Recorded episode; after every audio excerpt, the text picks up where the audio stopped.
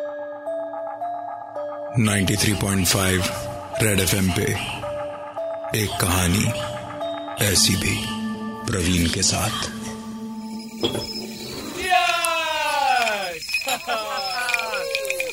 पलाश, विक्रम और राजीव बहुत सालों के बाद मिले थे। कॉलेज के दोस्तों को पार्टी तो करनी ही थी, तो पलाश के पुराने खाली पड़े मकान की छत पे ही सारा सामान लेकर बैठ गए। सालों से दफन पड़ी कहानियां, बातें और किस्से सब एक एक करके वापस आ रहे थे। बातों ही बातों में उसी घर का जिक्र हुआ जिसकी छत पर ये लोग बैठे थे। विक्रम और राजीव बार बार उस दिन की बात पूछ रहे थे, जिसके बाद से कॉलेज में भी पलाश शांत रहता था। पलाश थोड़ी देर चुप रहा और उसके बाद बोला, उस दिन मैं कॉलेज से थोड़ा जल्दी ही लौटा था।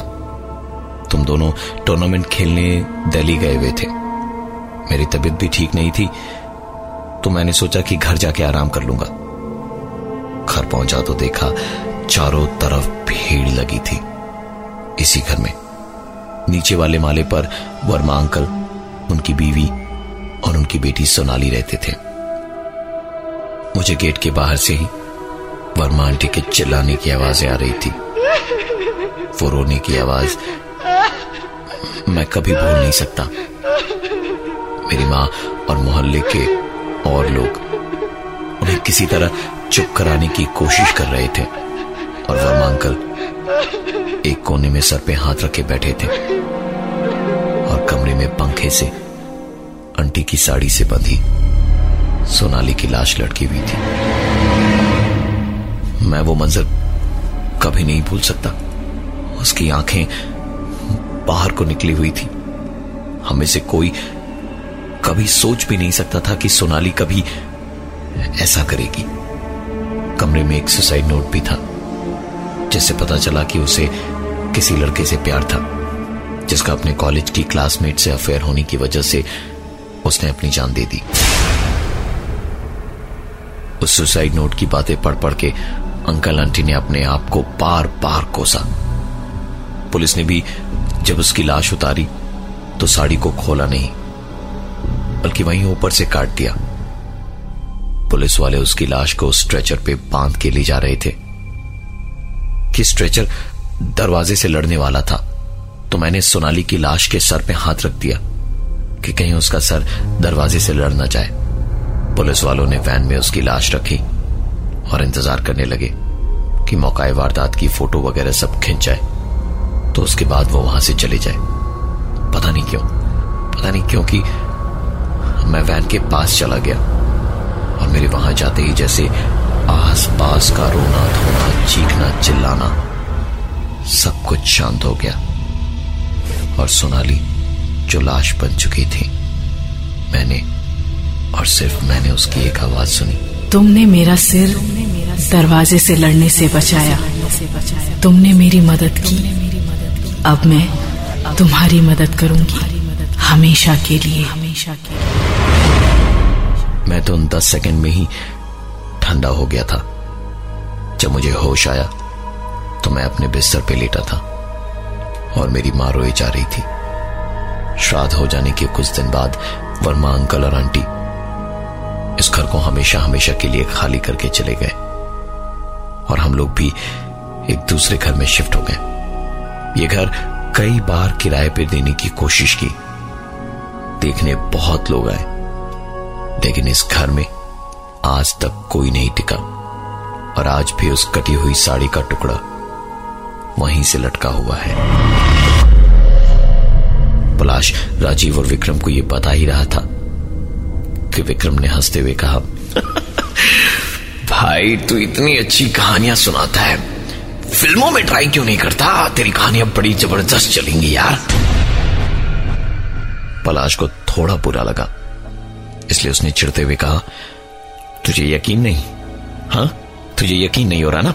चल मैं दिखाता हूं उस बंधी हुई साड़ी का टुकड़ा। पलाश उन दोनों को अंधेरे में मोबाइल के टॉर्च की रोशनी में नीचे लेकर गया। खाली पड़े मकान में सिर्फ सीढ़ियों पर उनके कदमों की आहट गूंज रही थी। पुराना परसों से बंद पड़ा दरवाजा खोला तो दरवाजे में बड़ी लंबी एक आवाज करी जो बेहद डरावनी थी। कमरे में अंदर जाकर मोबाइल की रोशनी में बिना ऊपर देखे ही पलाश बड़ी खुशी से बोला, वो देखो, देख रहा है कि नहीं, धूल भरी साड़ी का वो बंधा हुआ हिस्सा। विक्रम और राजीव के खुले हुए मुंह देखकर खुद पलाश भी पलटा और देखा वहां कोई साड़ी का टुकड़ा नहीं बंधा था। पलाश ने उन दोनों से कहा, एक मिनट रुको, मैं फ्यूज रूम से लाइट स्विच ऑन करके आता हूं, यहीं पर है, मैं तुम्हें दिखाऊंगा। इतना कह के पलाश बाहर निकल गया कमरे से। फ्यूज रूम में पहुंच के मेन स्विच उसने ऑन किया। पूरे घर में एक एक करके सारी बत्तियां जली। वापस उस कमरे में दौड़ता हुआ आया तो पलाश एकदम खुशी से उछल पड़ा। उस साड़ी का टुकड़ा वहां वैसे का वैसा ही लगा हुआ था, लेकिन विक्रम और राजीव वहां नहीं थे। उसने कमरे में इधर उधर देखा, दोनों कहीं नहीं दिखाई दिए। तो बाहर निकल के पलाश चिल्लाया, अरे कहां मर गए दोनों, विक्रम, राजीव। वो वापस अंदर कमरे में घुस ही रहा था कि मीटर रूम से एक आवाज सुनाई दी। इस बार पलाश ने मुस्कुराते हुए कहा, अच्छा बेटा, मेरे घर में मुझे से मजाक, अरे बचपन के गेम बड़े होने पर अच्छे नहीं लगते। ये बोलते बोलते पलाश मीटर रूम की तरफ जा ही रहा था तो जोर से मेन स्विच ऑफ करने की आवाज हुई और सारी बत्तियां बंद हो गईं। दोनों का नाम बार बार पुकारता हुआ पलाश मीटर रूम में गया तो वहां कोई नहीं था। पलाश ने आसपास देखा, लेकिन जब वहां कोई था ही नहीं तो उसे दिखता कैसे। पलाश ने वापस लाइट ऑन की और उसी कमरे की तरफ वापस जाने लगा तो सीढ़ियों पर चढ़ते हुए उस कमरे से एक आवाज साफ सुनाई दे रही थी। आवाज सुन के पलाश दौड़ता हुआ कमरे की तरफ गया। विक्रम और राजीव ही होंगे, इतना तो पक्का था, लेकिन उसकी ये सोच धरी की धरी रह गई जब वो अंदर उस कमरे में घुसा और देखा एक कुर्सी जो कोने में रखी थी। वो कुर्सी उसी बंधी हुई साड़ी के ठीक नीचे तक कोई घसीट के ले गया था और जमीन पे जमी धूल पे चेयर घसीटने के निशान बने थे और कुर्सी के ऊपर दो पैरों के निशान थे। जैसे ही उसे समझ आया कि यहां कुछ गड़बड़ है तो वो तुरंत वहां से वापस ऊपर छत की ओर भागा। भाग के जैसे ही छत पे पहुंचा तो देखा विक्रम और राजीव तो वहीं बैठे बातचीत कर रहे थे।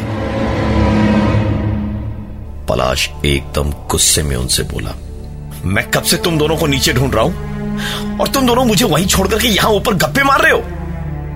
विक्रम और राजीव ने एक दूसरे का चेहरा देखा और फिर दोनों ने एक साथ ही पलाश को देखा और देखकर विक्रम ने कहा, तू पागल तो नहीं हो गया है, हम लोग तो यहीं बैठे हैं कब से, तू ही अचानक नीचे गया, हमें लगा शायद बाथरूम करने गया होगा, तू अगर ऊपर ना आता तो हम नीचे ही जाने वाले थे तुझे देखने। पलाश का पारा ये सुनकर सातवें आसमान पर चढ़ गया था। उसने गुस्से में कहा, साले तुम लोगों को मजाक लग रहा है, आओ मैं दिखाता हूं तुम दोनों को उस कमरे की सच्चाई, चलो मेरे साथ में। इतना कह के पलाश उन दोनों को अपने पीछे पीछे नीचे उसी कमरे के पास लेकर गया। छत से उतरते हुए और फिर कॉरिडोर में चलते हुए चारों ओर उस घर में बस उन्हीं के कदमों की आवाज गूंज रही थी। रूम पे पहुंचकर उसने दरवाजे को खोला।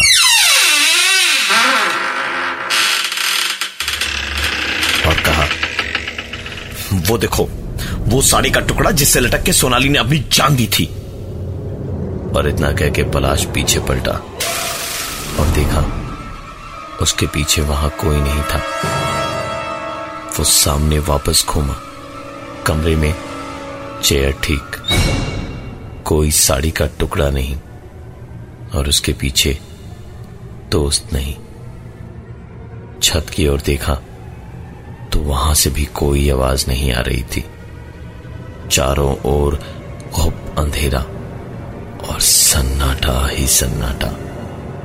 पलाश छत से आती हुई हल्की रोशनी के सहारे ही छत की ओर दौड़ा।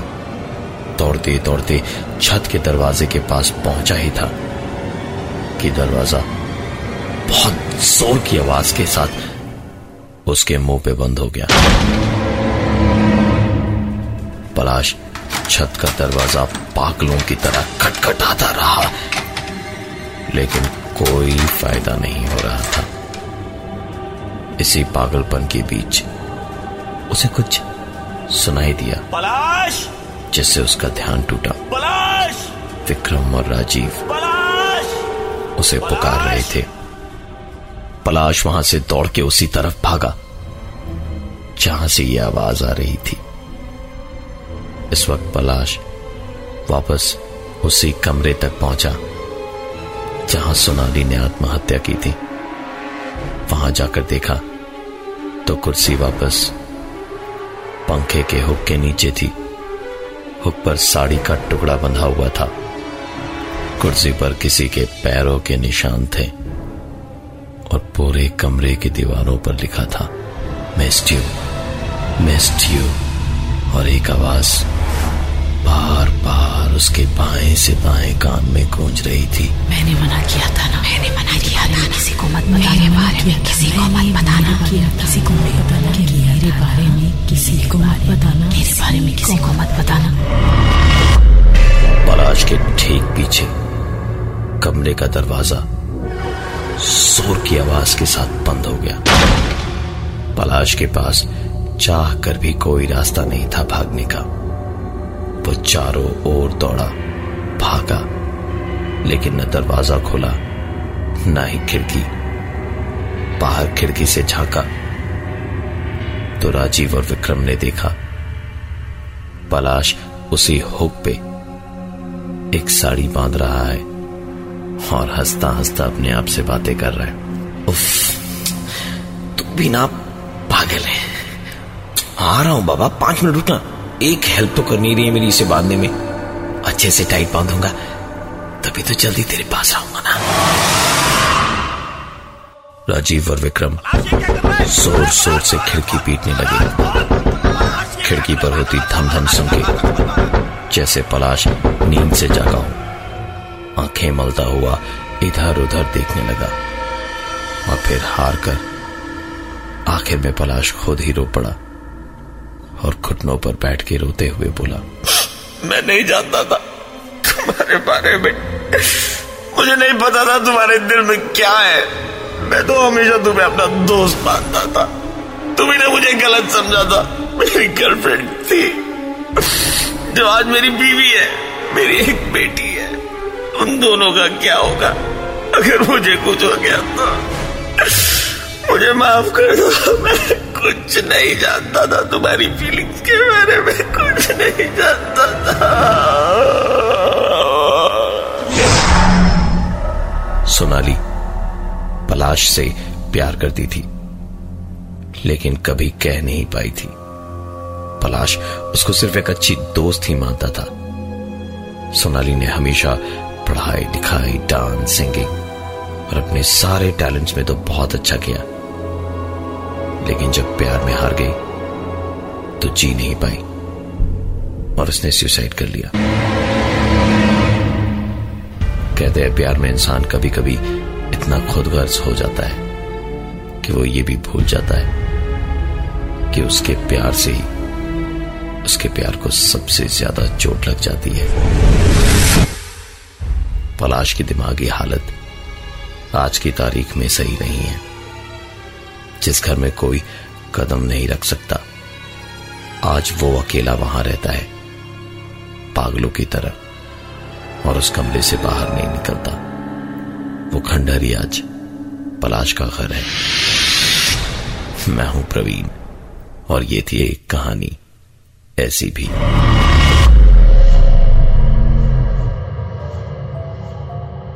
नाइन्टी 93.5 रेड एफएम पे एक कहानी ऐसी भी, प्रवीण के साथ।